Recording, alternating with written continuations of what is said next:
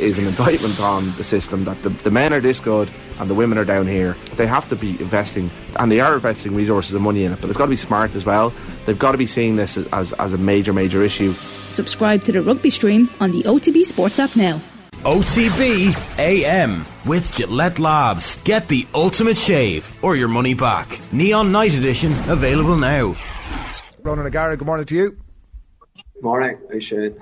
Morning, How are you doing? Very good. How are you?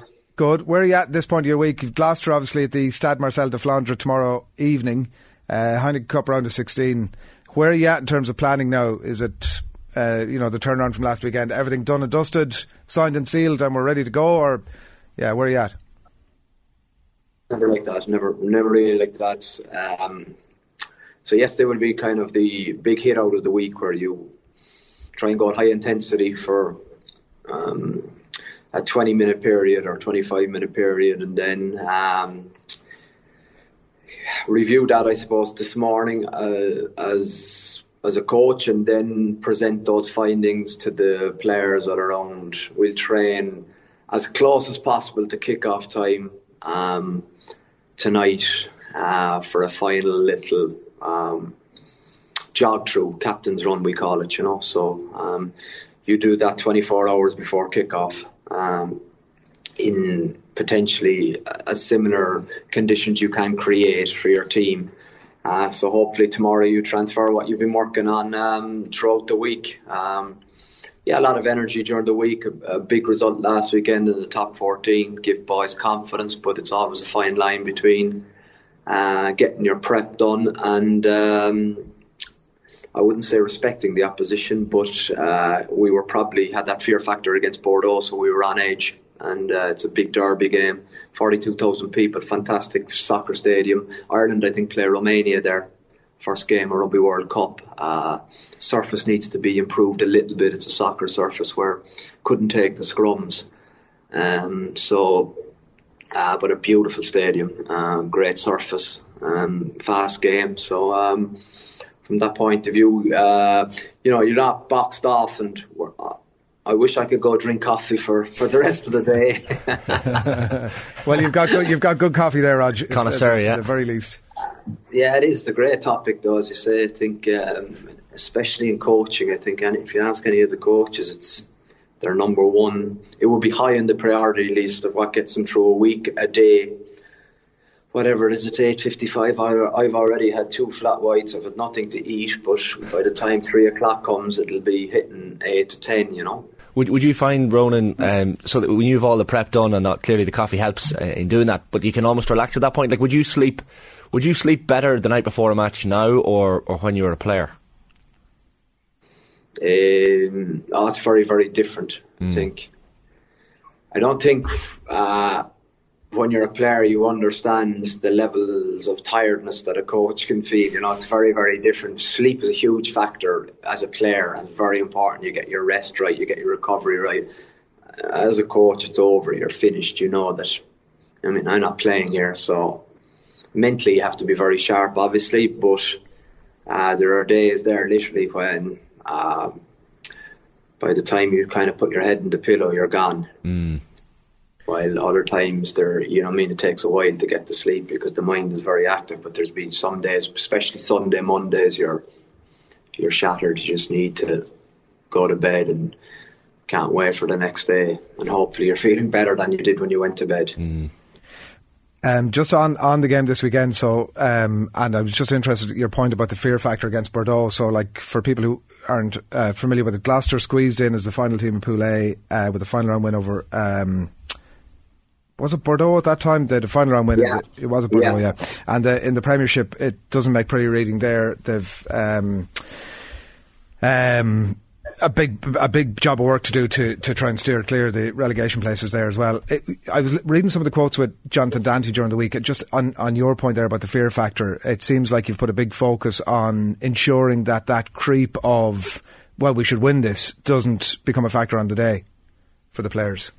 Yeah, because we've already seen it three times. So, Adrian, you don't need any more proof than that. You know, we got smashed by Pau at home. We got beaten by Bordeaux at home. We got beaten by Lyon at home. So, if you we're an interesting study, I would think, in the fact of where they're coming from. And uh, I mean, there's obviously no talk in those weeks that that opposition uh, will get what they want in the Flandre, yet they did. And we're in that territory now where one game beating us can save a team season. So that's very attractive from our point of view because we know we've got a big target on our heads, but that, that changes when you're European champion. So uh, we got to accept that, we got to embrace that, we got to love that, and um, and we're ready for that. Uh, what's been good in the last few weeks is the fact that uh, we've assumed that status and we're ready to fight on two fronts. And you got to remember that this started last August, so from August to March, there's been a lot of hard yards. Now we need to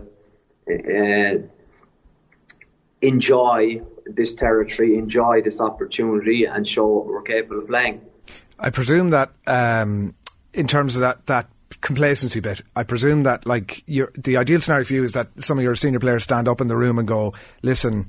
Uh, we need to be on our toes this week. You look at the quality players that are there: Ludlow, Morgan, Harris, Twelvetrees, uh, Reece Zammit, Jonny May. There's like a quality there. You're looking for some of your players, I presume, to stand up and drive that culture. Is that how it manifests itself? Or? Yeah, well, yes and no. You know, you you've got a poor culture if you're looking for your players to get up and speak about complacency. That that doesn't exist. You know, I think that's what separates. The, I suppose the internally motivated players, the self-driven players, to other players that need motivation or inspiration from a coach, and that's not a weakness on their behalf, but it's just uh, we go again every week, and that's where uh, good players become great players. Their capacity to start again at zero and prep, prepare very well and get their performance. But at the same time, they're not robots and they have emotions and they have family and they've uh, external issues sometimes, and that's why they're never always on. But you're hoping that you know, I mean, 15, 16, you're 23, you're on, and that's good enough to carry you over the line from from uh, week to week because the challenge every week is very different. The opposition is very different, but um, that stuff about culture and behaviour is isn't fixed by talking. It's fixed by acts and consistent behaviours, and that's uh, where we're getting better at, and why it's becoming very enjoyable to be part of this, I suppose, setup. What are they? Can I ask you, Ron? The behaviours. Yeah. Well, I think we measure ourselves on our values our values are established by not the club but by the players. The club would have their own values, the players would have, and the team would have their values, and we measure ourselves with them. And I think it didn't really come down to to rugby against Bordeaux. It came it came down to measuring up against those values. That you know, I mean, I'm not going to obviously give you them uh, what we measure ourselves with, but it's very understandable for people to understand what I am talking about. So we just have a look to see do our behaviours measure up to our acts on the pitch, and they did last weekend, but they didn't in Pau at home, they didn't in Lyon at home, they didn't at Bordeaux at home. So you could add Gloucester to that list, and it wouldn't be a surprise uh, to me if they are added to that list. If we don't get our preparation or our transfer on the pitch right, it's very, very easy, but uh, when you're looking at that from a coach's point of view, you you have to be on alert, but also know that if we do this, this, and this correct, we have a great chance of performing well. That's fascinating when you talk about the psychology and, and, and you forget that they're they're professional uh, sports people, but they're human human beings with, with emotions as well. And that word complacency, as you, as you say, like when you come off the back of a thirty point win away from home, you know people looking from the outside in are like, well, there has to be complacency there now because yeah, love, that's such a big win. But psychological battle, I love that understanding of what goes on in the mind. I just think that all the players have brilliant physical attributes. Sorry, not brilliant, but uh, to a certain level. But then the great unknown is the, is the mental battle, and that's what separates all the teams.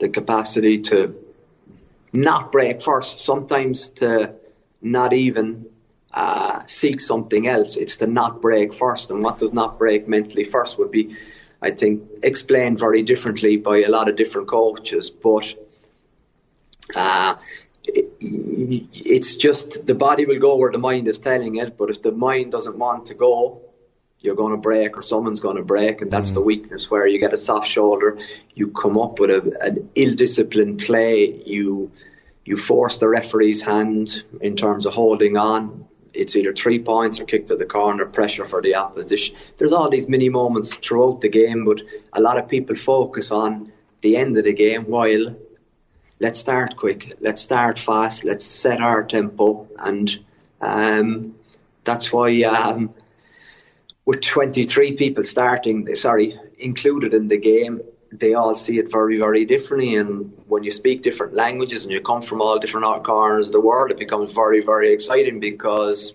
there isn't enough time for discussions and uh, there isn't enough time um, to hear everyone, but you want those discussions to happen because that means that the players are able to be themselves. If players are able to be themselves, they can express themselves. If you're trying a player to play in a setup that he's not at ease with, you're not going to get the best out of him.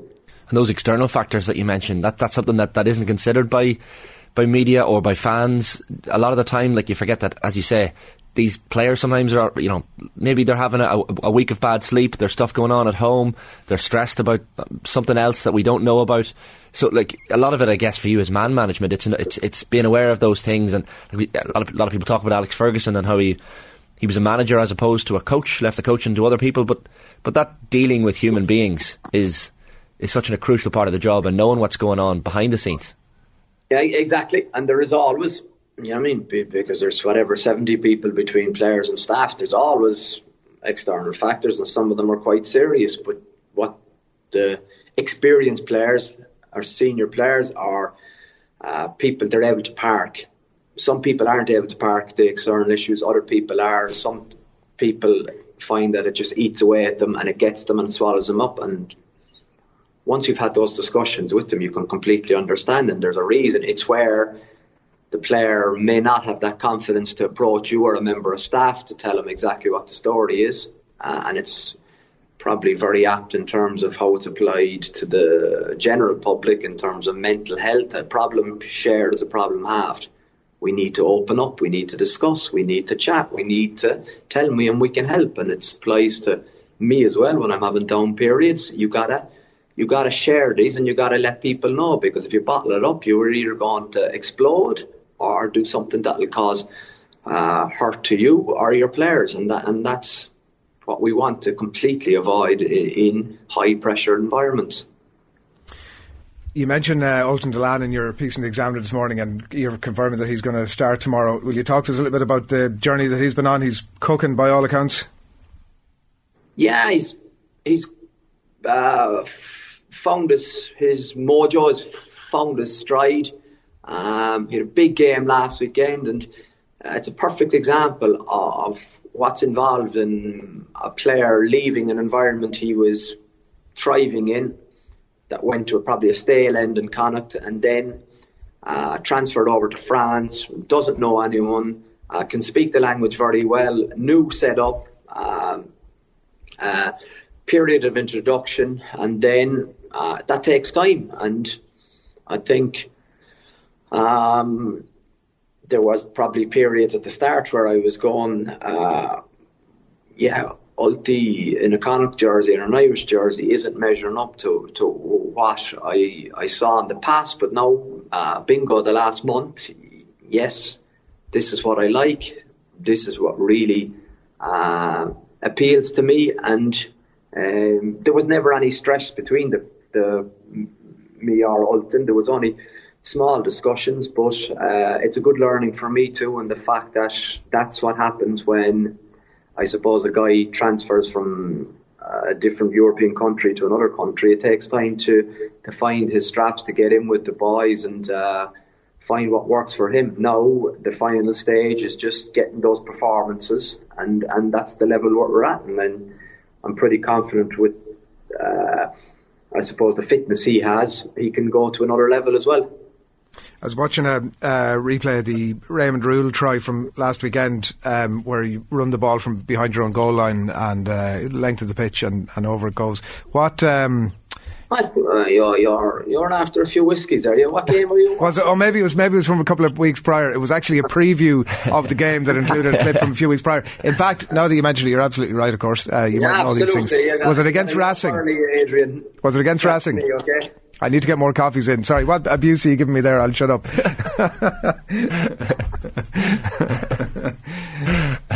Go on, sorry. I need, yeah, I need to. I need to have a word with my line season. manager about um. even last season, I think. Was it even last season? season. Well, it's Yeah. it's it's ruined my question in that case, but I'll ask you anyway. Um, it- there was so much chat last year about the nothing more, nothing worse than a belligerent interviewer, as we know. Um, uh, the KBA is what I wanted to ask you about, and the keep ball alive. Um, um, philosophy. Is that still it, got so much airtime a couple of years ago and it you know it seemed to sort of disappear off the radar at some point. Is that still a thing that you speak about or an, an approach that you have? Yeah, of course, yeah, but that's um, one of many different philosophies in the moment, and the fact that all that means is that that's that's uh, Crusader speak is just keep keep ball alive, and LQB is lightning quick ball. That's becoming a little bit uh, more in in uh, in mode at the minute as well. So these are all buzzwords that happen, but like.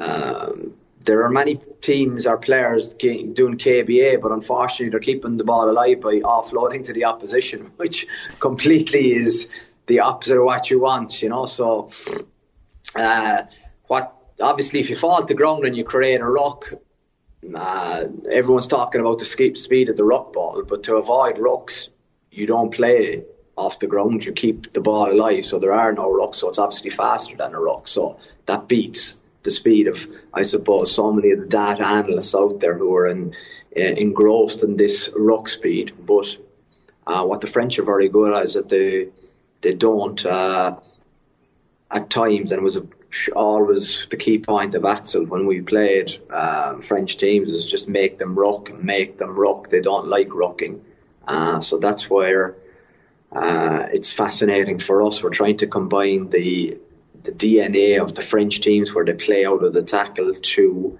uh, something Joe Schmidt was brilliant at coaching the ruck, and and uh, Donnacha Ryan obviously played under him, so he has a lot of good nuggets on that. So we're trying to marry the two of them at club level and see what it brings us. Jules Favre is your, your number 10 runner. I know he's another name you mentioned in your examiner column um, t- uh, this morning, but, No, no, he's our number or sorry, but he kicked 17 12, points. 13, 11, of course, yeah. 14, Oh, 20. we all need to do our prep a bit better Well, funny, we, we were talking about squad numbers this morning, the importance of squad numbers as well, funny, ironically enough on the show this morning. But uh, kicked 17 points last weekend, and I think it's his, uh, you mentioned his 100th start for, for La Rochelle this weekend coming. Like, do you find yourself levitating towards the likes of Jules Favre in the squad because of, because he's a kicker, or, or it's, it's like asking, who's your favourite child? You know, you don't, you don't say. Oh no, it wasn't that. It was just uh, this is a guy who has worked extremely hard, and it's a great example, I think, for, for younger kids. And the fact too that this guy isn't a natural goal kicker, but he's he's practice, practice, practice, and then you know, I mean it, it. For me, it's reassuring that you can put a fella like Hastoy on, on holidays and, and call on Jules Favre to to goal kick, uh, and he kicked whatever they were reasonably easy kicks, but no kick is easy when it's your first time kicking, really, in that in front of 42,000 people. Uh, what gives me a lot of pleasure in the fact coaching this guy is to watching a guy progress in front of you and being open to learning and open to getting better, uh, but having that great uh, smile when he comes in every day and in good form and a pleasure to be around. That's that's uh, why I like working with these guys. He um, he works hard at his game and he's getting the return for it. He's 24, I think, and he's 100 games for for Stade Rochelais, which is great. Uh, Felix Jones obviously um, announced during the week, Ronan, that he's off to the England backroom staff at the end of the World Cup. Um, a guy that you obviously shared a dressing room with for three or four years at Munster. I remember at that time, even before he had uh, forced to retire injur- injured, the chat around his leadership qualities at that stage. And he's got some bloody CV at a very young age now. Yeah, yeah, it's it's a, it's a, not a surprise. Obviously, Felix is, an insane competitor. Loves it. Loves talking rugby. Loves getting the best out of the people he works with. Uh, everywhere he's gone, he creates great connections with the people he works with. So I think the connection would be Aled Walters, who was the strength and conditioning coach in Munster, who went on to. Uh, obviously, design the model for the war for South Africa to win the World Cup Then he goes to Leicester, so he'd have Dean and Felix. So uh, Aled said, I presume, get this guy. And now Felix is poached to work with England, which is uh, a fantastic opportunity for him. I think his family is in Limerick, maybe still. Um, so it's obviously closer to home for him, but um, keeps him at the top end of the game. Yeah. I'm sure hopefully we might see him back here at some point as well down the track. Final one for me, Ronan. There was a, a lovely video that um, a lot of people will have seen uh, this morning from, from, that came out of the game last weekend. It was yourself and the, the ball boy during the match, uh, caught on camera, kind of teaching technique. Yeah, a bit of, ta- bit of tackling technique, and, and you kind of picked. He um, stood up, and you, you, could see the look in the kid's eyes. He's absolutely buzzing that he's getting a, a one-on-one from yourself. That that was a lovely moment. It's something that, that probably he'll remember forever. forever.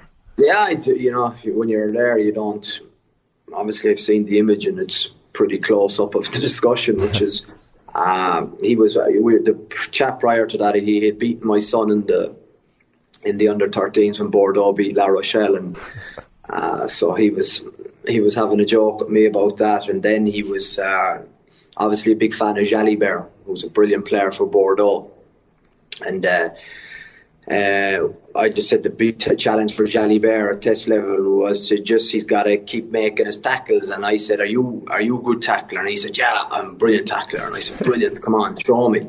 Uh, so it, was because, uh, you know, he uh, he was um, a lovely little kid, great. Uh, great chat throughout the game with him, and you forget that it's a, because my boys do it in, in in La Rochelle, you know, and it's doesn't cost anything just to say how's your evening going or whatever, you know. But then the chat just happened naturally with him. We got chatting about all things and big fan of Jalibert, as I said. And, uh, he is an exceptional player, a brilliant player, and um, I was just saying to him that uh, yeah, you got to be Jalibert, you got to be like Jalibert, and you got to keep going. Jalibert's got to keep practicing those tackles, and same for you. And uh, it was um, he was talking about um, just that he didn't miss any tackles in his under 13 game against La Rochelle.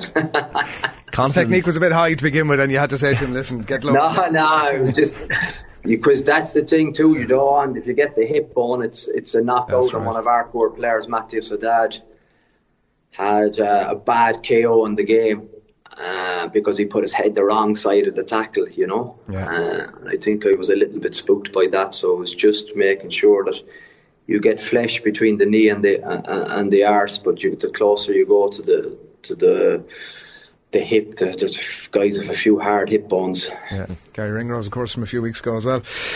Uh, enjoy the flat whites today. Good luck tomorrow. Catch up with you down the track. Cheers, Ron. Good OTB AM with Gillette Labs. Get the ultimate shave or your money back. Neon Night Edition available now.